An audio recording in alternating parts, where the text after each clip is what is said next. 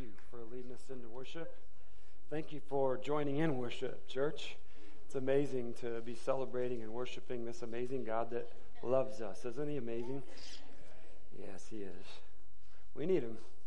Some great messages in singing as we lift up our voices in praise and thanksgiving to the Lord as he's called us into this life of trusting him fully, surrendered fully, and knowing who he is in my heart and my life, that he's got us in everything we face our sisters at the mission experienced a loss in their midst as one of their friends went out of this world on Friday night and into eternity. And so, church, I just want us to lift up our sisters and brothers from the mission and those that are grieving in the loss of a friend and a loved one. And uh, knowing that we have a promise from the Father through Jesus Christ, that in, not only in this life do we have hope, but we have hope through Jesus Christ for hereafter as well. And so as we go through that process of grieving, and I want to encourage you, all you ladies from the mission that are here, as you go through that and you're processing all those things, the enemy wants you to like go to the old way of processing. And Jesus Christ wants to give you strength and power to understand His grace in the midst of all these things that we face in life so that you can see that He is the answer in every situation and that we don't need our old ways to take us through, that there's a new way to see life. And I'm encouraging you because I have confidence in who Christ is in you, ladies, that you will go through this in the right process and trust in Christ through it all. So, amen. All of us are facing stuff. We're going to talk a little bit more about that in the message. And so, as God reveals these things to us and as we walk through life, it is incredibly amazing that our amazing God would love us and call us into this real, living life relationship with Him. And it is amazing that as we experience life, how um, things are going on constantly around us in life in every way. I don't know if I, I mentioned in the last Sunday's service that uh, Pastor Stephen and Michaela are expecting their first baby. So if you're not on Facebook and you didn't know that, they are. And so we want to congratulate them. Yeah, so pray for Stephen. Yeah, Michaela needs it, but I know as a dad, when you look in the mirror and you're thinking, I have no idea what I'm doing. I need help, God. That uh, you know, it's a it's a reality moment in your life where God just like you just wow, it's overwhelming to realize that you have the responsibility of a life, you know, and that whole thing that's there. And so, yeah, God bless you guys, and it's awesome, and we congratulate you together in that new journey that is before you. Um, this past weekend, uh, Friday and Saturday of this week, just two days and yesterday, um, Kim and I were blessed. I have an amazing wife, even if she voted no on my vote.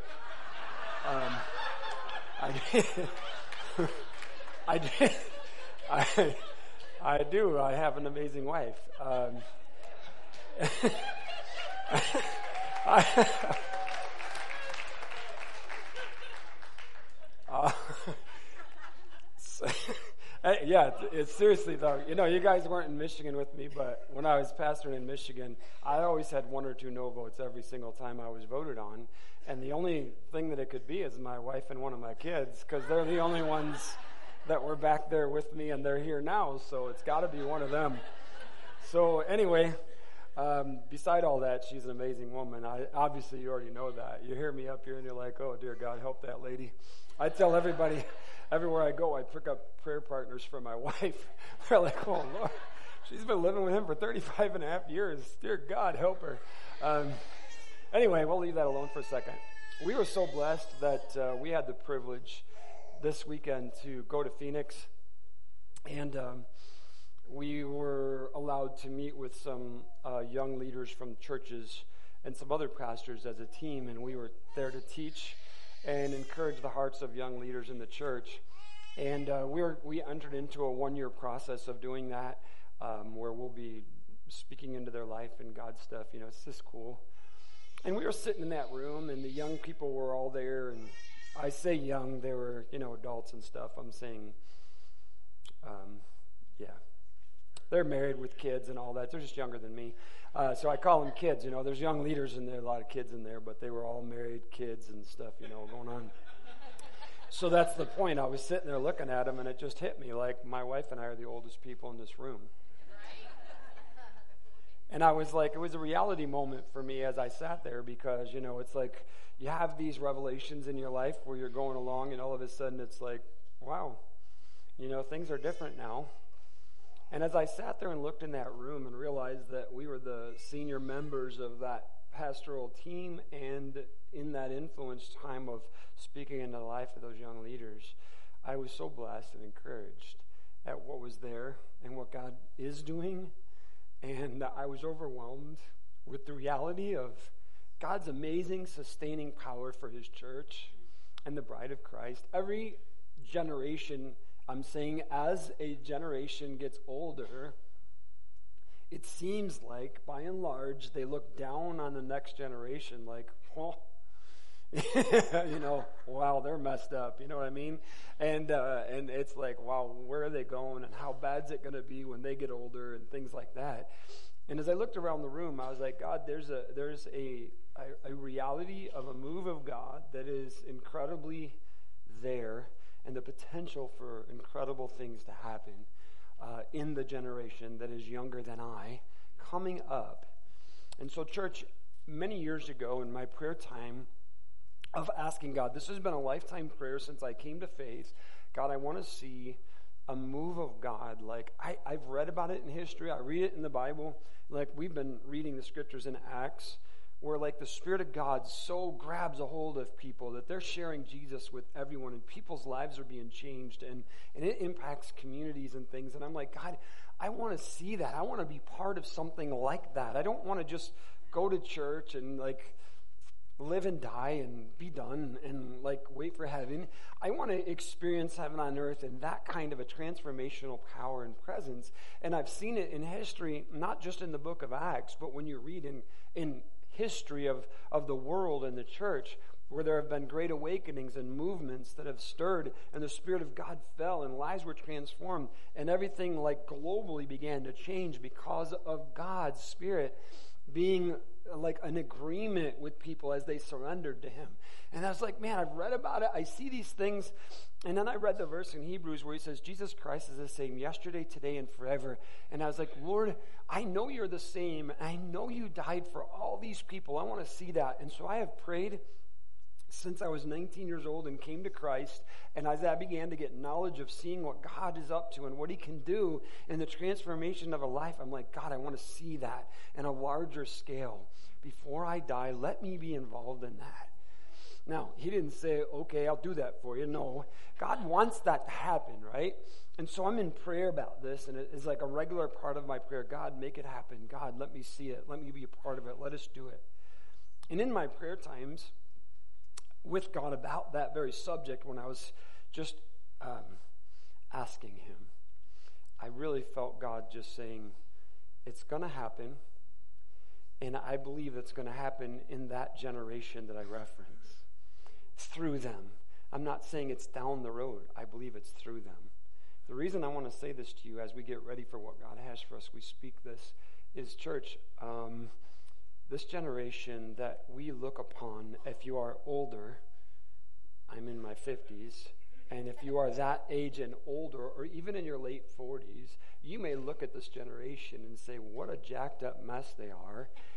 I, I like, please hear me all the way through. I want you to hear this because it's like this generation doesn't even know who they are, what sex they are, who they're supposed to be with, where their identity is.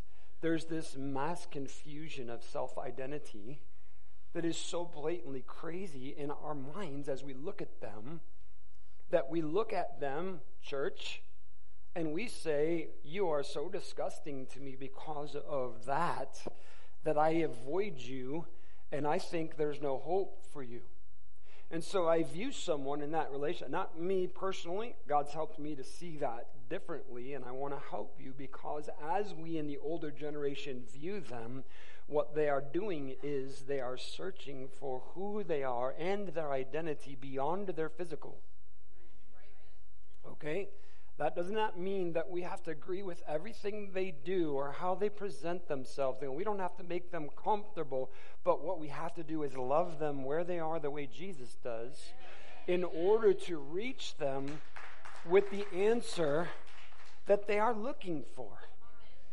Church, I was lost and I was looking for my identity and I was looking for it in all the wrong places maybe not those places where I can look at them and say, I wasn't that way, but I was still looking in wrong places and building a false identity because I didn't know who I was or what the answer to my life for the whole while hearing about God believing and knowing somewhat He is the answer, but I'm still trying to find it in myself. And so, church, as we view this situation of which our culture is fully indulged in, it is an amazing opportunity, an incredible door for the truth of who God is to be manifested to them because, hear me right now, if they are so longing and looking for identity that they are willing to go all in like they are, can you imagine what they will do for God when they find that He is the answer? Seriously. I mean, I'm not making light of it. I'm saying there is no way I would step out in public like that. Right? No, I don't. And again, I want you to hear me in the right context. So just think, because some of us are so shy about our faith, how bold they will be when they come into this relationship, find the healing of God in their life, and know who He is for themselves. They will be blatantly obvious in God's light and God will be able to move like He never has before because of the opportunity of absolute surrender and fully all in in the identity of Christ for themselves. I mean, wow. I'm excited. I'm like looking at that like, man, there's this crazy opportunities for God. Okay, so church, let's love them. Yeah. I want everyone to understand this. Anybody and everybody's welcome in this church. I want you to know that. That does not mean we're okay with sin. Yours either. That Jesus Christ has called us to a life, and we need to live that life, all of us, and the way that He's called us to live it in the fullness of who He is by being the light in the world. So it's not just here in church that we want to embrace people and love them, not embrace their lifestyles or try and make them comfortable. No, embrace them and love them with the love of Christ. I mean, we have families that have been so confused and struggling because some of their family lost their identity and they're like, what do I do? Because I'm Christian and that's a sin. And what do I, how do I handle this? And the church is like, I don't want you around. You're to make me uncomfortable. And it's like, really? I mean, Jesus, they, the, the church people made fun of him because they called him, a, you know, wine bibber because he ate and drank with sinners. Right? It's because he was living life with people to show them that there's an answer to life and he's it. All right? So please, just, I don't want to discourage you, and I don't want you to think, oh my goodness, what happened to the church? No, the church is the way we need to be in Christ, is what I'm speaking to you through the gospel, not through a politically correct gospel. There's no such thing. Seriously. The gospel is not politically correct, it's in our face, calling us, not them, us, to live our lives according to the Word of God which is to love them so that they might know Him. So when we make the statement at the beginning of our service, we're not a perfect church or perfect people, just look around you.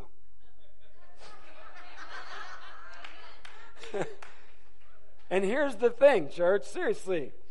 We know we're messed up and that Jesus is the answer, so we've come to understand that we need Him. That's why we're here. So, like, let God work on us and fix us as He does that for you.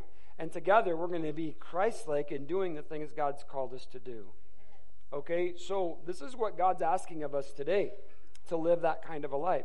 So I ask you guys accountability questions because it's like, church, I mean, if all there is to a Christian life, seriously, is showing up at church once a week, it sucks. I mean, what's the point? I, I, I mean, seriously, like if this is all there is to our Christian faith, I mean, come on. Uh, there's way more to it. There's a life with it. And so this part right here is simply an aspect of that life. And so when we ask the accountability questions, I'm saying, church, have you spent time in God's Word with Him this week? Have you done that? You notice I didn't ask you five days, five, whatever, whatever. Just said, have you spent time in God's Word? Did you spend some time alone with Him? Did He talk to you? Are you obedient to it? No matter if He's asking you to do something or not to do something or whatever He's saying, we need to be obedient to the Holy Spirit. And because of that, church, I'm asking you have you had opportunities to share God stories with people this week? Yes. Did you do that? Okay. So, as we've spent time in His Word, spent time alone with Him, we've heard the Holy Spirit, we've shared who He is, we're living a Christian life, we're walking with Him. So, what we're asking God to do is to continue to develop us and help us to mature to more Christ likeness that we might be the people He died to make us, right? Okay. So, the Christian life is where God has called us to be. And um, sorry, but my clicker's not working here for some reason. And we need back on my first screen because I'm not where I'm supposed to be. You guys are trying to get me to end. That was like almost the end. Seriously. I love them, but you know. All right. So I'm not really sure what happened, but it doesn't matter. Let's try this one more time. Keeps going back to that one screen there. Yeah. I got nothing, dude. Um, my iPad's on the front seat. Uh, thank you, Jesus, for technology. It's amazing, isn't it? Thanks, man. It's not their fault. I, am It just stuff happens, and if you notice when we start the service, the lights were off, so uh, that just happened. It's okay. You just hand it to me. I'll get it, buddy. Thank you, man. Appreciate it. The tech team, we do have an amazing group of people that donate their time and stuff back there. We really do. And um, you know they're there when things don't go right. Um, no, I, I mean, seriously that's when you know they're back there and everybody's like, what are you doing, you know? And can you quiet that down? These guys are way too loud and stop him and can you just shut that off and all that? No, just relax. It's all good. Okay, so let me just uh, go to where we're supposed to be. Um, maybe I was where I was supposed to be and I was lost. I don't know. It's okay. We've been looking at the spirit led life together and what God says to us about that spirit led life. And as we've been discovering that through the Word of God, if you're a Christian, then you are saying you have a spirit led life.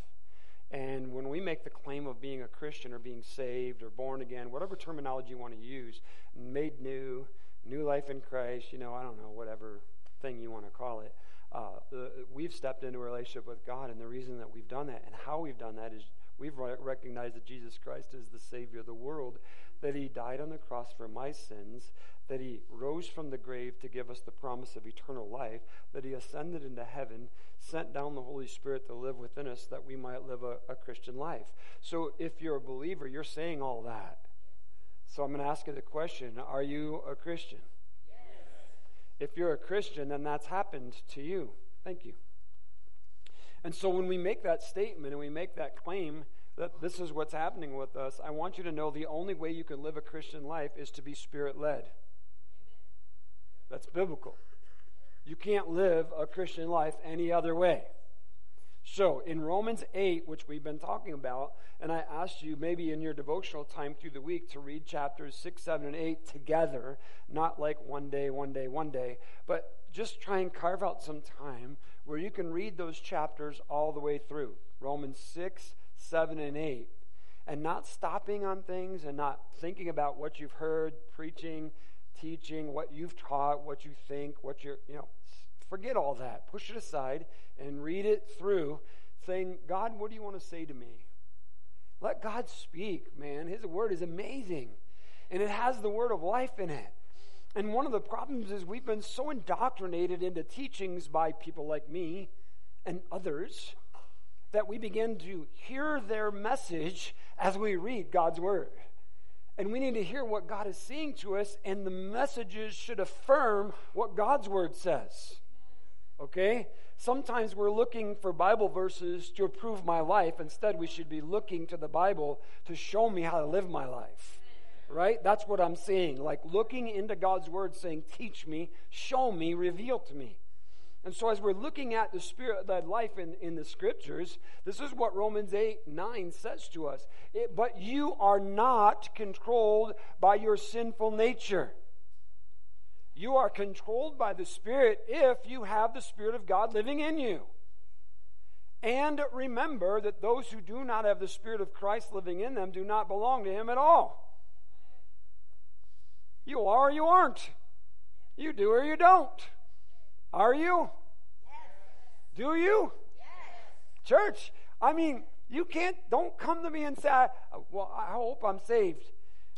I, hope I can make it to heaven. I, I really am trying to live right. It's like, stop it already. You're either going to be there or you're not. You're either saved or you're not, and you're either led by the Spirit or you're not. That's the Word of God. Therefore, church, we need to embrace the Spirit of God and allow the Spirit of God to lead us. Because Romans 8:14 says, For all who are led by the Spirit of God are children of God. So if you're a believer and you say, I'm a Christian, that means you are spirit led. If you are not spirit led, you are not a child of God. like, oh, wait a minute. What does that mean? No, that's what the Word of God just said to us. If you're a child of God, you're led by the Spirit. Therefore, if you're not led by the Spirit, you're not a child of God. You are, you aren't. You do or you don't. It is or it isn't. All right. Spirit led life is for every believer, it's not for a select few. It's not like this special anointing for certain offices. Church, the Spirit led life is for every believer. The Word of God says so. If you are a child of God, you're led by the Spirit. That's the Holy Spirit. That's God leading. That is God Himself. So, we have seen the Spirit life includes, we were reading this in Scripture over the past few weeks. You can always watch those online if you have missed a sermon or you can listen on podcast or whatever. Just go in there and find it. Um, it's there, it is. Um, but what we see in the Scriptures is the Spirit led life has highs and lows. It has times of abundance and time of need. It has times of peace and times of unrest. It has times of abundance and times of not so much.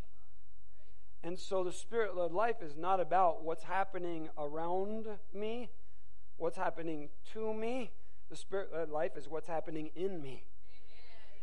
And when I live the spirit led life, therefore, all that is happening around me cannot, will not, does not change who I am in Christ, nor does it change the way I react to all of this. For I am who I am in Christ by the Spirit of God. We need to own that church because the Christian life is a spirit led life living in a world that is corrupted by sin, and we're going to face stuff. It's going to happen.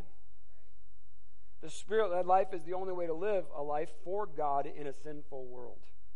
You can't live in that polluted environment and not be polluted unless the Spirit of God lives in you. The world is a broken place. Sin controls this world. And as a result of that, there is brokenness, there's heaviness, there's loss, there's unhappiness, there's oppression. And everything that is wrong in this world is a result of sin. People say, well, then why is not God, why, why does God not do something about all he did? It's Jesus. Okay, he made a way for us to escape the judgment we brought upon the world in flesh through Jesus Christ. And he will break it all. He says so. But right now, he's given us the Spirit so that we can live the Christian life in spite of everything that's going on around us. So, the Christian life, uh, living for God, let's just say it that way for just a minute. Um, God gave the law to Moses in the Old Testament. We went through all the way from Exodus and all that before. And you've read it in the Bible. God gives the law. So we, we've given this terminology to the Ten Commandments that God wrote upon stone, right? And then he gave Moses the law. There's Leviticus and, and throughout Numbers and Deuteronomy, parts of Exodus, where God is giving a law of sacrificial system and what it meant to worship him and how to present ourselves and to come before him and all of this stuff, right? Now it's it's pretty technical and detailed in so many ways when you read the law. But what had happened now as the church, as the structure of the church, the priests, the Levites, the ministers, the teachers of the law, the scribes and Pharisees, those that were the so called clergy, I guess I would say in our terminology, of the day began to teach God's law to the people. Um, they began to interpret what God was saying by putting laws together to help you live it. So in the day of Jesus, that law that Jesus said, like, remember the Sabbath day to keep it holy, which is what he said to us, right?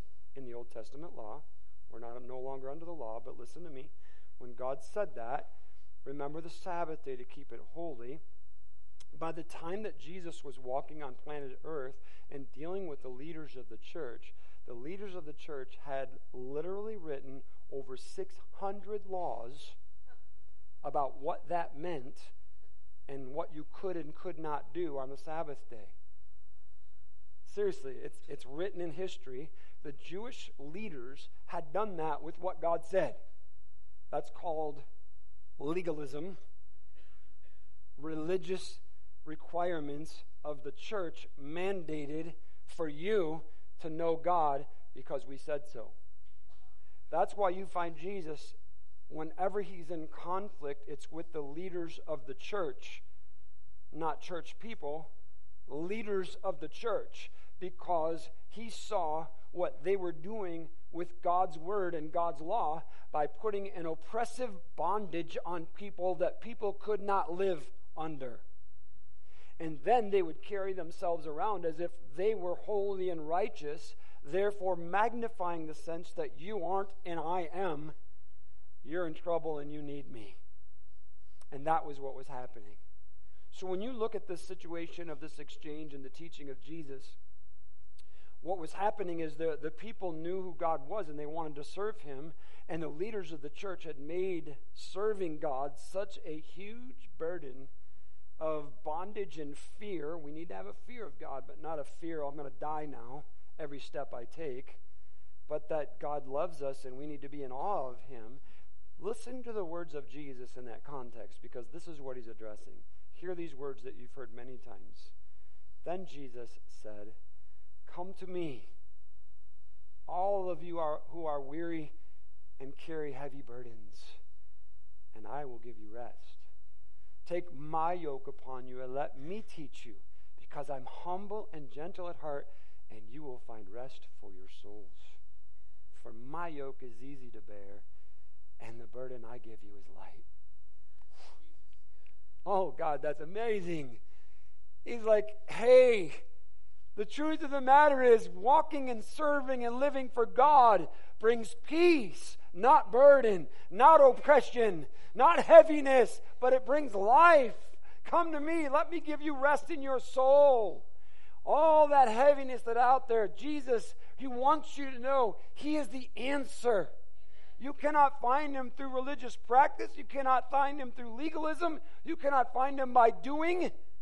The only way to know this and experience it is to have him in your soul, which brings rest and peace.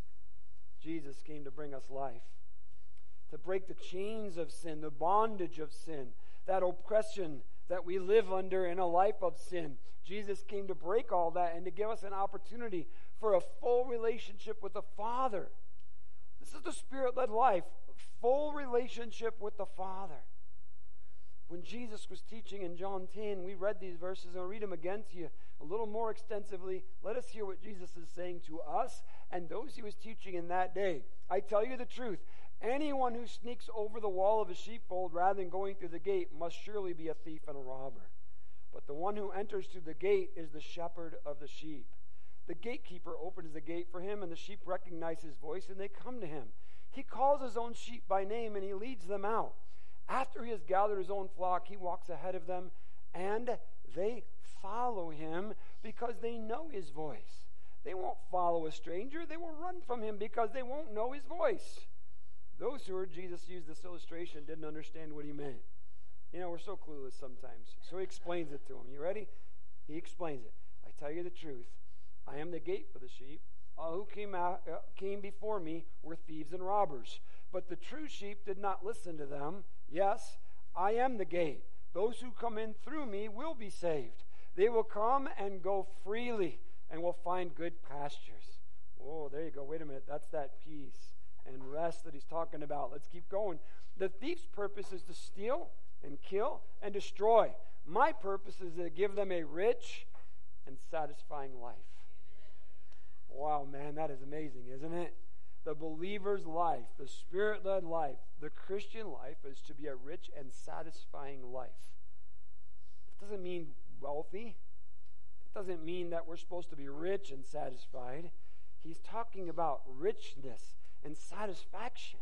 And remember, he's still teaching us what it means to walk with him, be led by him, and to follow him. And we're talking about the spirit led life of the fullness of what life is. And the only place that you're going to ever find a rich and satisfying life is a walk with Jesus Christ. If your walk with God does not bring you peace, if your walk with God does not give you a purpose for life, if your walk with God does not give you an understanding of who you are, Church, I want to ask you something. You need to reassess some things because what are you doing? Why are you doing it? And who are you doing it for? The Christian life is to be rich and satisfying. It's to bring peace and rest. It's to be light, not heavy. To hear some Christians talk about their Christian life, I wouldn't want to follow their Jesus the way a lot of them look, the way a lot of them act, if living the Christian life made me as miserable as them, I'd be like, why would I want that? If what they're doing for God is so difficult that they're overwhelmed, then what good is Jesus? If the load they carry is so heavy, why would I want the Jesus they have? Church, listen to me. I had all that garbage before. right? I, I mean, my life of sin brought me heartache. It brought me burdens. It made me miserable. It did all that to me. Now, hear me through when I say this to you because some people say, well, you know, I, I had a good life. No, you didn't. Hear me. And many of us, like, self medicated ourselves and laughed through things. Many of us, like, just lived from one party emotional experience to the next, from one purchase to the next, from one relationship to the next, because we were striving and looking for something to make me feel good inside. And the reason why we continued to go on that journey and continue to pursue and to try new things and experience that stuff and, and go delve over there is because we were looking for peace. And no matter how much we medicated ourselves, no matter how many relationships we had, no matter what kind of stuff we owned, we could not find peace. And so, what we're talking about in the Christian life is the rest in our soul that only Christ can provide, and where we finally know who we are and what life is all about. Because you cannot know that without Him. And that is why the world is continuously pursuing stuff to meet their need that they will never found met. And they will continue to pursue and cross barriers. Hear me right. They will continue to push boundaries further and further as they're looking, searching, and seeking for peace. And so, as we look at that younger generation and we watch them and we see them taking different lines of morality and pushing them further and pushing them further, that is a symbol of something. I'm looking, I'm trying to find. I cannot find, I want. And we did it. And many of us in the church are still trying to meet our own needs in similar ways. these people that were teaching the church people in the days of Jesus were trying to do the very same thing with legalistic church life. Just do this, don't do that. Do this, don't do that. Don't this is where you're going to find no there was no peace. There was heaviness and burden and brokenness. So Jesus speaks into the middle of that and he says, "Come to me. I want to give you life. I want you to experience life to the full, like satisfying life."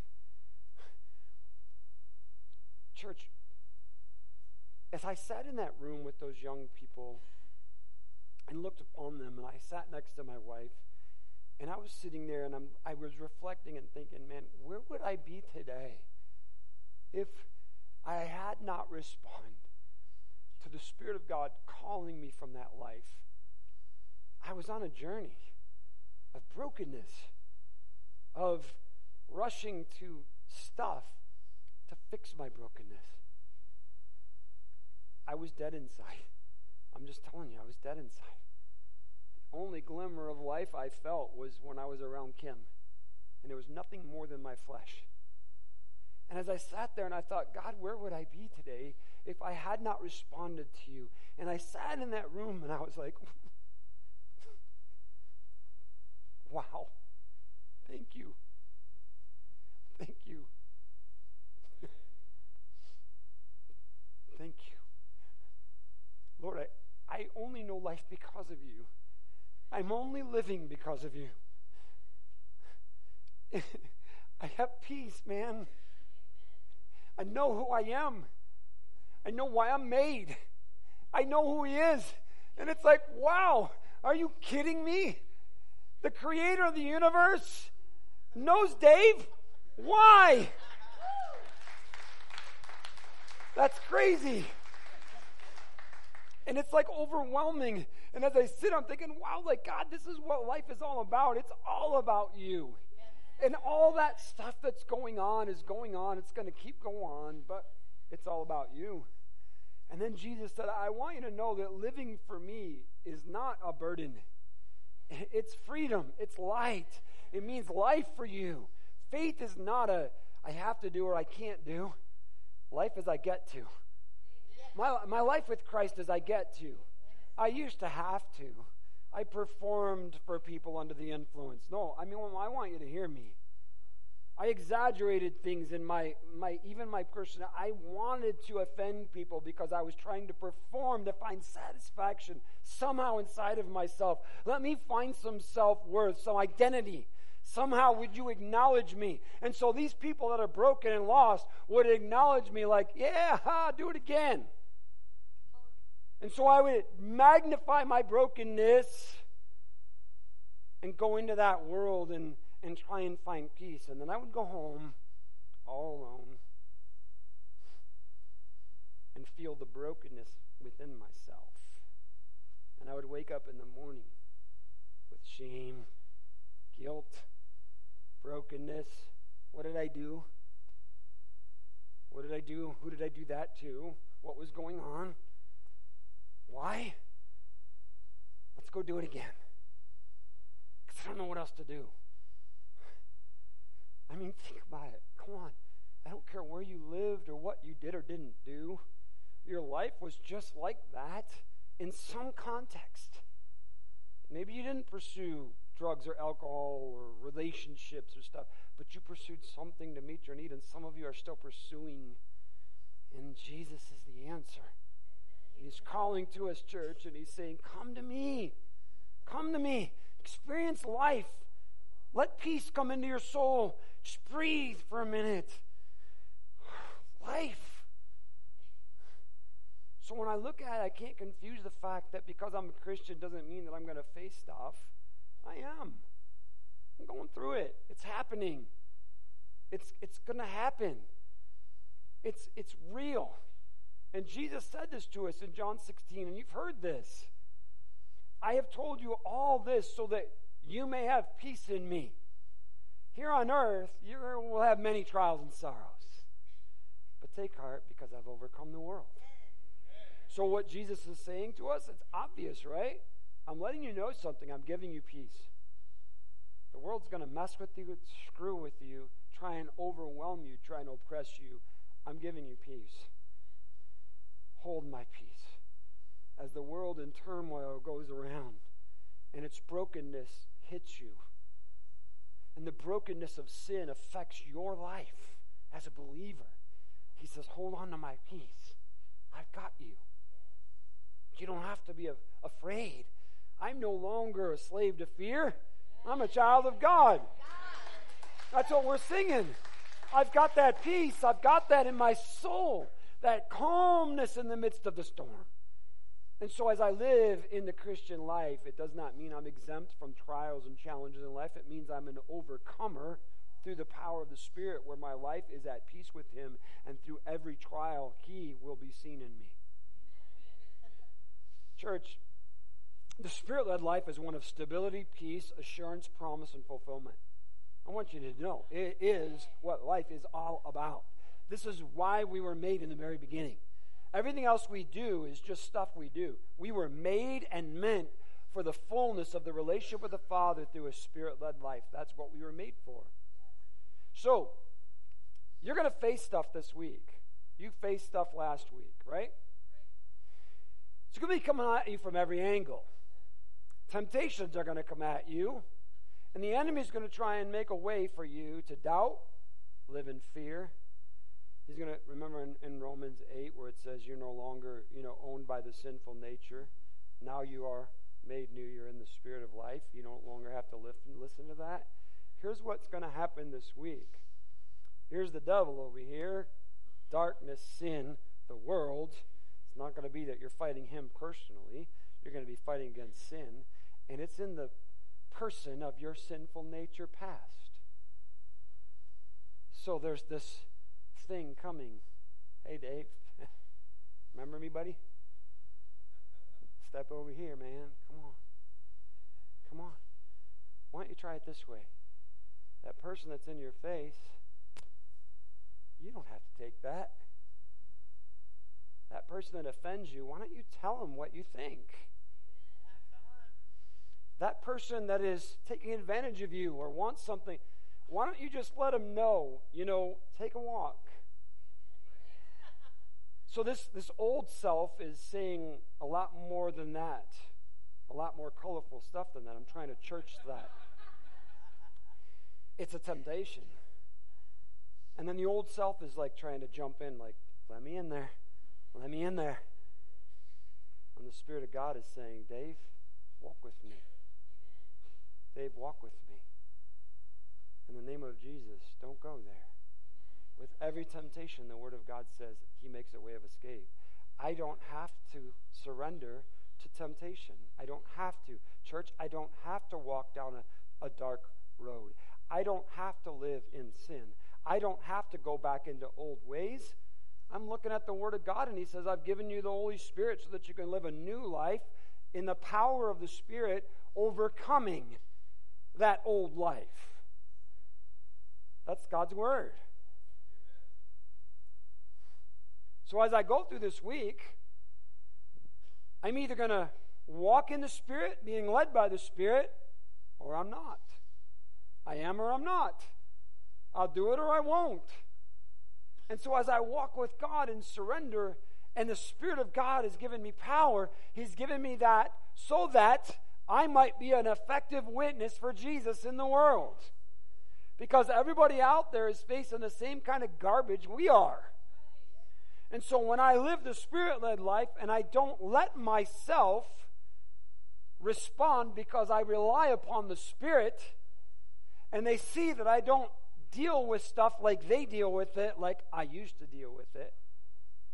They look at me and they know something inside of me is different than what's in them, and therefore now I am a light to Jesus Christ. Therefore, they don't want to follow Dave. They want to know what's up with Dave. And I want to tell them it's Jesus. All right? That's the opportunity God gives us. Living through the challenges of life is what allows the Holy Spirit to be seen in us. And as we know, when we read in Galatians 5, it talks about the fruit of the Spirit, what the Holy Spirit does in us. We keep reading these verses. We're going to keep reading these verses because we need to hear it. But the Holy Spirit produces this kind of fruit in our lives. So, this is a work of the Holy Spirit in us love, joy, peace, patience, kindness, goodness, faithfulness, gentleness, and self control. So, when we put it all together, now listen, let's just process this. The Spirit led life creates opportunities for me to live in the world where the fruit of the Spirit is seen as I live in full obedience to the Spirit. Therefore, I am no longer responding to the old sinful nature or the temptations of the world. But in the moment of temptation, in the middle of the world, in the middle of my challenges, instead, when I am being led by the Spirit, the Spirit is producing these things, and the world around me is tasting of the Spirit of God through me. As they see me in love and joy and peace and patience and kindness and goodness and faithfulness, gentleness and self control, they're like, I don't have any of that. And they taste it through us experiencing life to the full through Christ and being at peace when everything in our life can be jacked up. If everybody in this room would write down the challenges you were facing right now, and I would just spend the next hour reading it to you, we would all walk out of here depressed and beaten because we got a lot of junk here. I got my own stuff I'm facing in life. And we could do that, and we would be like, whoa, dude, we're in trouble. But at the same time, if the same group of people began to write down what all that God has already done, the way that God has changed our life, the way He's taken me through stuff in the past, and we began to read that list, we would all be like, Woo, God! Yeah! We are overcomers! So the spirit of life is a life of victory, and victory's coming, and therefore I am at peace with whatever's happening, church. That does not mean I don't feel the stuff going on. It means I have peace in my soul. Stuff's happening, man. Whatever you're facing in life right now, you have the power of the Holy Spirit to not only take you through it, but so that when you go through it, there's evidence of Jesus in you for others to see. You know, we're, we're, we're supposed to be that ambassador, that light of Christ in this world, and it is through your life that that happens. That's how it happens. It's not by going on the corner and preaching Jesus to them. I'm not telling you not to do that if God tells you to. Hear me right. What I'm saying is the effective witness of Christ and who he is and being God of my life is seen in how I live my life every day. The world calls the church hypocrites. Now, we're not all hypocrites, but there are those among us. We know that. I mean, in the whole church community. So don't misunderstand me. But when I say the world views us as hypocrites, and they, they say that word because we say things, but we don't live it. And so if we're Christians, we're spirit led. If we're spirit led, we have peace. If we have peace, we deal with life differently, and it's through the power of God. And if we're not, stop saying you're a Christian. Do God a favor and own who you are. And come to Him and let Him change you. Church, I mean that respectfully to who God is. So by living the Spirit led life, we're a natural witness to Jesus. It doesn't have to be forced. It doesn't have to be anything. It's like it's a natural witness. And by living the Spirit led life, God creates opportunities for me to actually verbalize in moments who God is in my life. That's the opportunities to magnify Jesus when it comes. They won't happen when I'm like, oh, it's rough, man. I'm just beaten up. Oh, the devil's like, if the devil's that hard and that heavy on you, then who is God? I mean, I read that my God's greater than him. I don't know about you. So he's not. I mean, let's live it, man. Anyway, you get it. I got six action steps. I'm telling you that before, because usually I have three, sometimes even two, but I have six today. So don't pack your stuff and check out on me on the third one or anything. All right. So I'm very conscious of our time, and I am probably more than most people in here. So I just want you to know I respect that. And I have six action steps. And the reason why is as I was walking through this and asking God about what He wants to say to us, Action steps are the application. It's like the accountability questions. Now I got to respond to what actually God is saying to me. Me. Dave does. This isn't like Dave's telling you guys what to do, and then I'm just going to go take the week off and start my six day weekend. You know, I've done my day at work. I'm good. All right. People ask me, like, what do you do through the week? I'm like, well, right now you're messing my weekend up. I'm just saying. anyway, are you. Let's stay focused. I'm sorry. Are you experiencing a rich and satisfying, satisfying life within? Are you?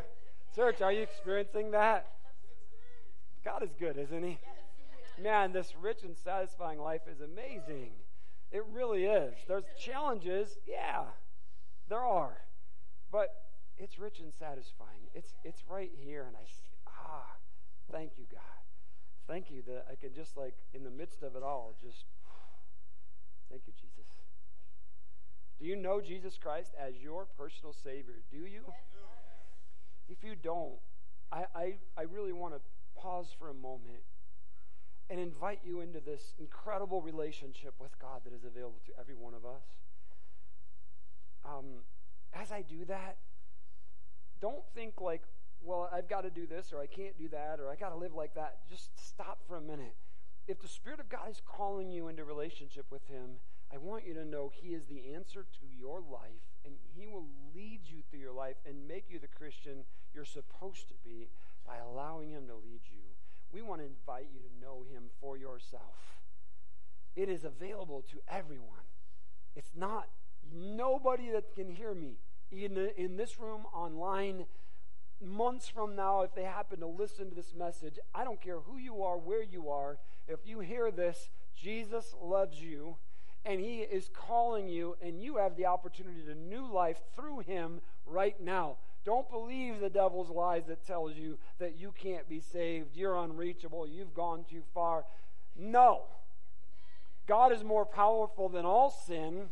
He reaches farther than anyone can ever imagine, and He redeems you through the amazing power of God. All you have to do is repent and receive Him, and He will embrace you. I don't care who you are. Amen. Oh, thank you, God. Thank you, God. All right, you don't have to clean yourself up. Just let God have you. He will take you in all your brokenness, in everything that you are, and He will love you right there. And He will begin to shape you into the person He died to make you. Isn't that cool that God would do that with us? Hey, if you don't know Him this morning, please come to know Him. I'm inviting you to come forward right now. Church, would you stand up? You're going to stand for a little bit because that's only, I think, number two out of six. I, am asking you to stand because it's easier to move and it's easy, easier for people to walk past you. And I, I'm, I'm inviting people to come forward to meet Jesus right now. If you don't know Jesus, come. Come on. Don't hesitate. Don't hesitate. Just come and meet him. He loves you. He loves you. All of you who are believers, you are Christian, I, I, I'm going to ask you this next question. What evidence of Christ is being seen in you as you face the stuff you're facing? Like, is there evidence that you are spirit led? Yes. Do people see Christ in you yes. with what you're facing, with what you're going through? Is that happening in your life right now? Yes.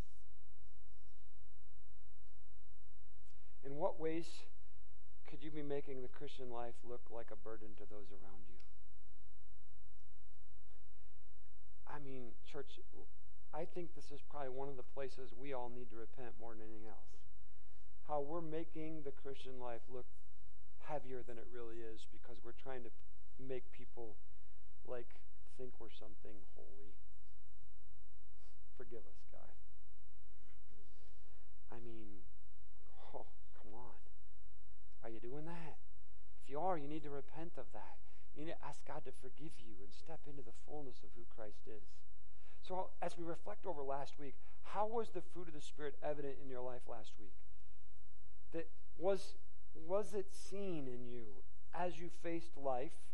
Did people see love, peace, patience, kindness, long self control? Did they see that in you? Okay, so if it wasn't, then how can it be better this week? How can it be? Surrendered obedience. It's the only way. Surrendered obedience. Yes, Lord. I surrender to your spirit, to your leading. I will face it as you lead me. I don't have to. I'm no longer a slave to that old sinful nature. I am made new in Christ and I am a child of God. Amen. I choose to live with you as you have chosen to give your life to me. It's an amazing thing. So let's go live it, church. What do you think? Yes. Let's go live that life. Let's make a difference. Tucson can be saved. Amen. Jesus died for every one of them.